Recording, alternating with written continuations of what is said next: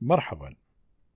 موضوعنا هذا اليوم هو صورة الجواسيس على الشاشات من الحرب الباردة إلى صراعات المصالح والاغتيالات. يا ترى كيف جسدت السينما في مراحلها الكلاسيكية صورة الجاسوس وعمليات التجسس؟ كيف اجتمع الكاتب الشهير جراهام جرين والمخرج الكبير أورسون ويلز لتقديم فيلم عن التجسس؟ من هو عيسى كاربوف الذي جمع بين شخصية المجتمع المشتبه به الإرهابي المسلم وشخصية الجاسوس؟ هذه الأسئلة وغيرها سوف نسلط الضوء عليها في هذه الحلقة الجديدة من الموسوعة السينمائية وهذا محدثكم طاهر علوان فتفضلوا بالبقاء معنا.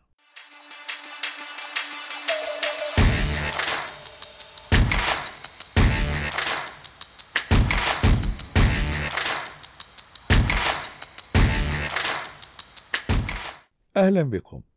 تشكل المغامرات وعناصر التشويق والصراعات ومشاهد الحركة مجتمعة عناصر جاذبة للجمهور العريض تتبعه تدفعه للتفاعل مع الشخصيات لا سيما تلك الاستثنائية والخارجة عن ما هو مألوف وعن نمطية الأبطال والشخصيات. العالم القائم على المفاجآت غير المتوقعة وعلى قطع الأنفاس طالما رافق أفلام الجاسوسية وهذه نقطة أساسية لا سيما وأنه لا قصص حقيقية ووقائع ارتبطت بأشهر الجواسيس على مستوى العالم وخاصة في ذروة الصراعات بين الدول الكبرى والأصغر منها ومنذ اندلاع الحروب المتعاقبة وآخرها الحرب العالمية الثانية وحتى يومنا هذا. وبمعنى أن موضوعة الجواسيس كانت وما تزال حاضرة في ذلك الصراع السياسي الصراع على مواقع النفوذ الصراع على تحقيق الاستراتيجيات الصراع على الثروات الصراع في إشعال الحروب. كل هذه كانت خلفيتها وجود الجواسيس وكيف تم تقديمهم على شاشات السينما. وبالطبع كما ذكرنا أن حدثا مهما مثل الحرب العالمية الثانية كان فضاء واسعا لغرض تجسيد صورة الجواسيس على الشاشات لا سيما في مرحلة لاحقة عندما اشتدت الحرب الباردة بين العملاقين الاتحاد السوفيتي قبل انهياره والولايات المتحدة.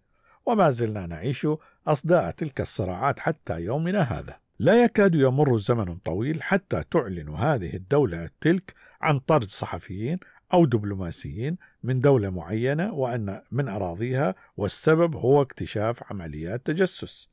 من هنا تنطلق الدراما الفيلمية في تعقب تلك الشخصية وممارستها للجاسوسية بشكل محترف وتحت إشراف الدولة التي ينتمي إليها.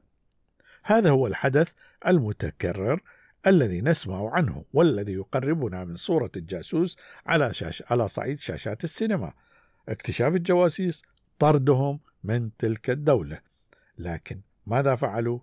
ما هي أعمالهم؟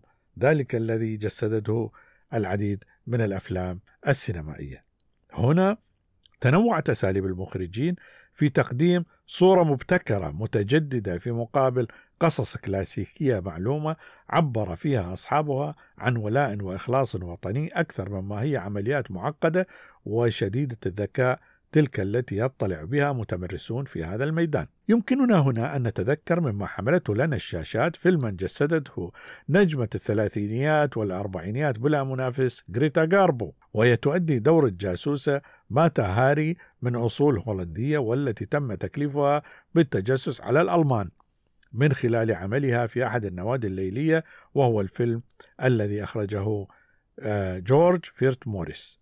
وكان أقرب إلى السيرة الذاتية الممتعة عن حياة تلك الجاسوسة الشهيرة. إذا هذا مثال سبق وجسد نفس الثيمة التي تتعلق بعمل الجواسيس في حقبة الصراع بين الدول.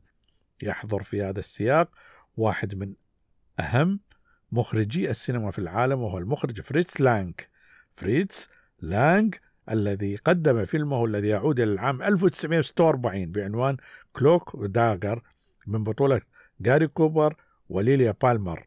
وبالطبع سوف تحضر هنا بقوة قضية صراع الجواسيس المعهودة ما بين الولايات المتحدة وبين ألمانيا النازية وعلى خلفية امتلاك النازيين وتطويرهم القنبلة الذرية واستدراج جواسيس لصالح واشنطن لاختراق تلك الأسرار الدفينة.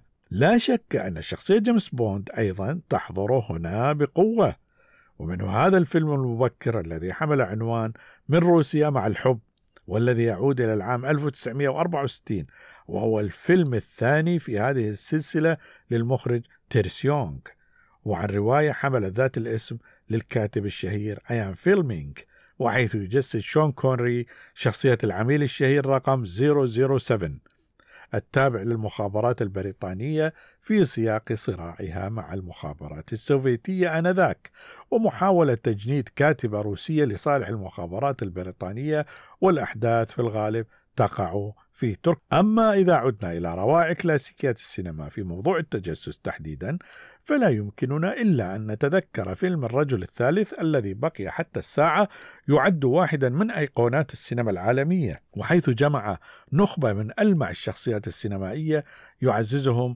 الكاتب البريطاني الشهير جراهام جرين الذي كتب السيناريو فيما أخرج الفيلم كارول ريد وأدى الأدوار المخرج وكاتب السيناريو أورسون ويلز بالإضافة إلى جوزيف كوتين تريفور هاوارد وحيث المغامرة تقع على الأراضي النمساوية في ظل أجواء ما بعد الحرب العالمية الثانية. وقد خربت فيينا فيما حرب الجواسيس لا تكاد تتوقف. أما في الأزمنة الحديثة ومع موجة الإرهاب فقد اقترن التجسس بقضية الإرهاب والإرهابيين كما في فيلم عيسى كاربوف الرجل المطلوب بشدة للمخرج أنطون كوربين وحيث يبنى السرد الفيلمي على تتبع جوانب من حياة مجتمع المسلمين في ألمانيا وفي مدينة هامبورغ تحديدا حيث تقوم خلال ذلك المخابرات الألمانية بزرع الشاب جمال وهو من أصول عربية والممثل المغربي مهدي الذهبي كي يتجسس على والده فيصل عبد الله الممثل الإيراني همايون أرشادي. وهو رجل أعمال مشهور مسلم متدين يشرف على العديد من الجمعيات الخيرية التي هي في نفس الوقت تثير الشبهات لدى السلطات الألمانية في احتمال كونها تمارس أعمالا إرهابية أو تدعم منظمات إرهابية.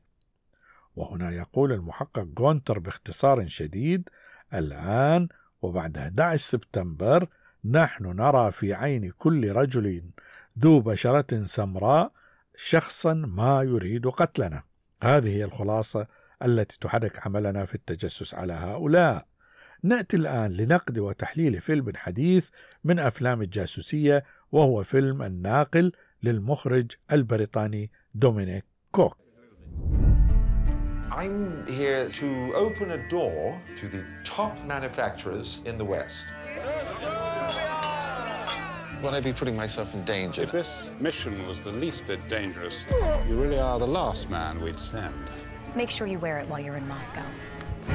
What does this do? Shoot poison darts? Everyone you meet assume they're KGB. يقدم هذا الفيلم صورة أخرى من نوع أفلام التخفي والجاسوسية لتشمل حياة الجواسيس في ظل الأنظمة المتصارعة والتي كان من علاماتها إلى وقت قريب الصراع بين الشرق والغرب وتحديدا الصراع المعلن والمخفي ما بين الولايات المتحدة والاتحاد السوفيتي السابق في ظل ما عرف بمرحلة الحرب الباردة.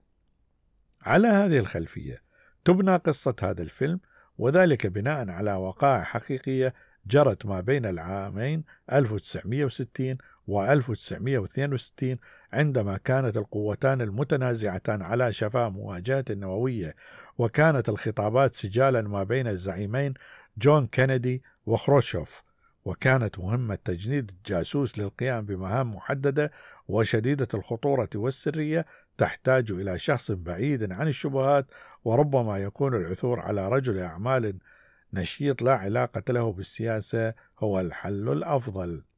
وهو ما يقع بعد ذلك ليقدم لنا نمطا مختلفا من هذا النوع الفيلمي المميز. The weapon weapons of war must be abolished before they abolish us.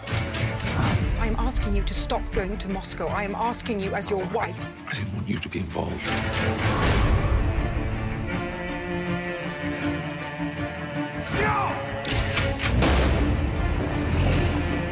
Get caught? Then execute me, correct?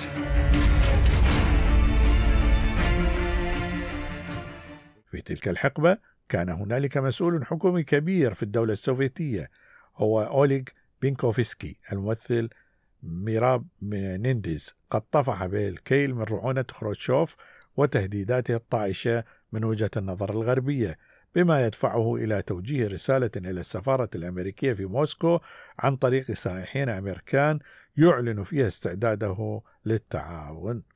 ومن هنا انطلقت الشرارة وبدأت رحلة الجاسوسية. على الجهة الأخرى كانت المخابرات الأمريكية والبريطانية تجتمع بكثافة وتنسقان فيما بينهما لالتقاط هذا الصيد الثمين ولإيجاد وسيلة يمكنها من خلالها الاتصال بذلك المسؤول الروسي. هنا سوف يقع التحول الدرامي. Volunteering to bring back the best source of Soviet intelligence you got at a time where Russia and America are on the brink of nuclear war.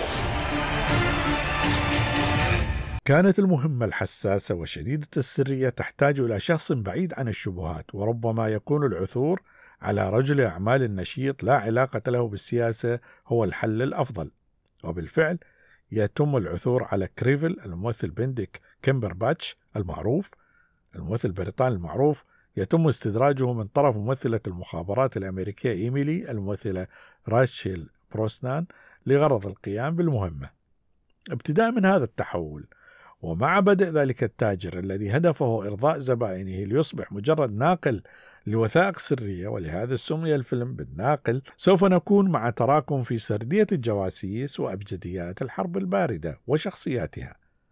سردية كان فيها الغطاء السياسي هو الذي يطغى فيما أولئك الجواسيس يمارسون لعبة التخفي ومن ذلك سلسلة اللقاءات التي سوف تجمع ما بين كريفل وأوليغ الروسي.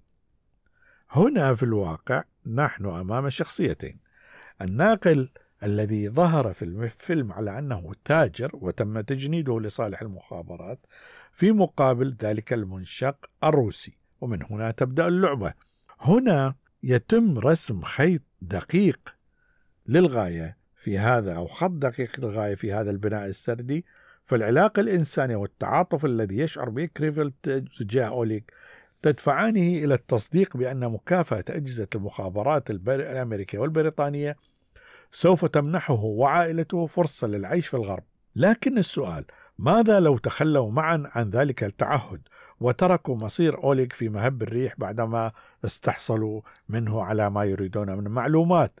ذلك ما سوف يحصل فعلا وهو ما سيسبب صدمة شديدة لدى كريفل تدفعه إلى السفر إلى موسكو وتصحبه إيميلي لغرض إنقاذ أوليغ وتسفيره هو وأسرته. هذا التحول في البناء الدرامي والذي شغل القسم الثاني من المساحة الزمنية للفيلم. كان هو الأقصى وهو الذي سوف يشهد مطاردات مكشوفة ما بين المخابرات الروسية والأشخاص الثلاثة في اللحظة الأخيرة الفاصلة لفرار أوليغ هم الثلاثة تحت رحمة الحكم السوفيتي والأجهزة السرية ما بين التعذيب والاعتراف بالتجسس والخيانة بتزويد الغرب بمعلومات بالغة الحساسية ومن ثم السجن الانفرادي والتعذيب بالنسبة إلى إيميلي والإبعاد الفوري بسبب موقعها الدبلوماسي. لعبة الجواسيس والتخفي وقد وصلت إلى نهاياتها بعد انكشاف نصب خروتشوف صواريخ على الأرض الكوبية لاستهداف الولايات المتحدة وهو ما عرف في تلك الحقبة بأزمة الصواريخ. وقد كانت هي الخلفية للوقائع التي تتعلق بكريفل الذي لم يكن ينظر إلى السياسة أكثر من النظر إلى أسرته زوجته التي حسبت أنه يسافر مرارا إلى روسيا لملاقاة فتاة عشيقة أسرة أوليك الصغيرة التي تتحسب من الأجانب ثم مشاهد الاعتقال أمام أنظار الأطفال. كل هذا تم نسجه بمزيد من الواقعية والموضوعية والحوارات المكثفة فضلا عن الإحساس العميق بالمكان. ورغم أن تصوير المشاهد المتعلقة بالاتحاد السوفيتي السابق قد تمت في براغ إلا أن ميزة هذا الفيلم أنه قد وفر قدرا كبيرا من إمكانية التفاعل مع المكان واقترابه أو شبه تطابقه مع أجواء الاتحاد السوفيتي السابق. والملاحظ خلال ذلك هو إظهار الشخصيات وهي ضئيلة أمام المكان. الجدران الأسوار العالية كانت كلها علامات بصرية فارقة. نجح المخرج وفريقه في إيجاد معادلات موضوعية بصرية لما كان سائدا في تلك الفترة. وأما على صعيد بناء الشخصيات فإن الميزة الأساسية هي عدم الإسراف والمبالغة في إظهار البطولات والمهارات الفردية لأي طرف من الأطراف بل بالعكس كان الانتصار للروسي أوليغ الذي ضاق ذرعا بنظام خروشوف مع أنه ينتهي به المطاف بالتصفية الجسدية وقبر غير معلوم لأحد بسبب اتهامه بالخيانة العظمى بسبب تسريبه آلاف من الوثائق السرية. يتكامل ذلك مع الشخصيات من الجانب الغربي سواء كريفل أو زوجته اللذان أديا دورين متميزين أو بالنسبة إلى إيميلي التي قررت المخاطرة لإنقاذ أوليغ وبدت أكثر رحمة وإنسانية من زميلها رئيس المخابرات البريطاني الذي تنصل عن الجميع بعد انتفاء حاجته لهم وحصوله على الوثائق الثمينة في لعبة غدر معلنة. هذه هي الخلاصة وهذه هي المراجعة النقدية التي أردنا أن نتوقف عندها في هذا الفيلم الذي يسلط الضوء على كثير مما يرتبط بموضوع الجاسوسية عبر الأزمنة الحديثة. وكان أحدثها هو هذا الفيلم الحديث. نكتفي بهذا القدر أيها الأعزاء من هذه الحلقة وسوف نستكملها بحلقة خاصة عن السيرة التي جمعت مالكوم إكس ومحمد علي كلاي من خلال فيلم أخوة الدم وذلك ضمن سلسلة أفلام حديثة ضمن الموسوعة السينمائية. إذا أعجبتكم يمكنكم إرسال الرابط إلى زملائكم وأصدقائكم. يمكنكم التعليق في صفحة الموسوعة السينمائية فيسبوك أو group شاشات بلس. أيضا فيسبوك. نلتقيكم إن شاء الله في حلقة جديدة من الموسوعة السينمائية والتي تتضمن الأفلام الحديثة سينما المخرجين سينما الخيال العلمي ورشة السيناريو. ورشة أسرار الفيلم القصير كل هذه الباقة ضمن الموسوعة السينمائية. وهذا محدثكم طاهر علوان يتمنى لكم أطيب الأوقات والسلام عليكم.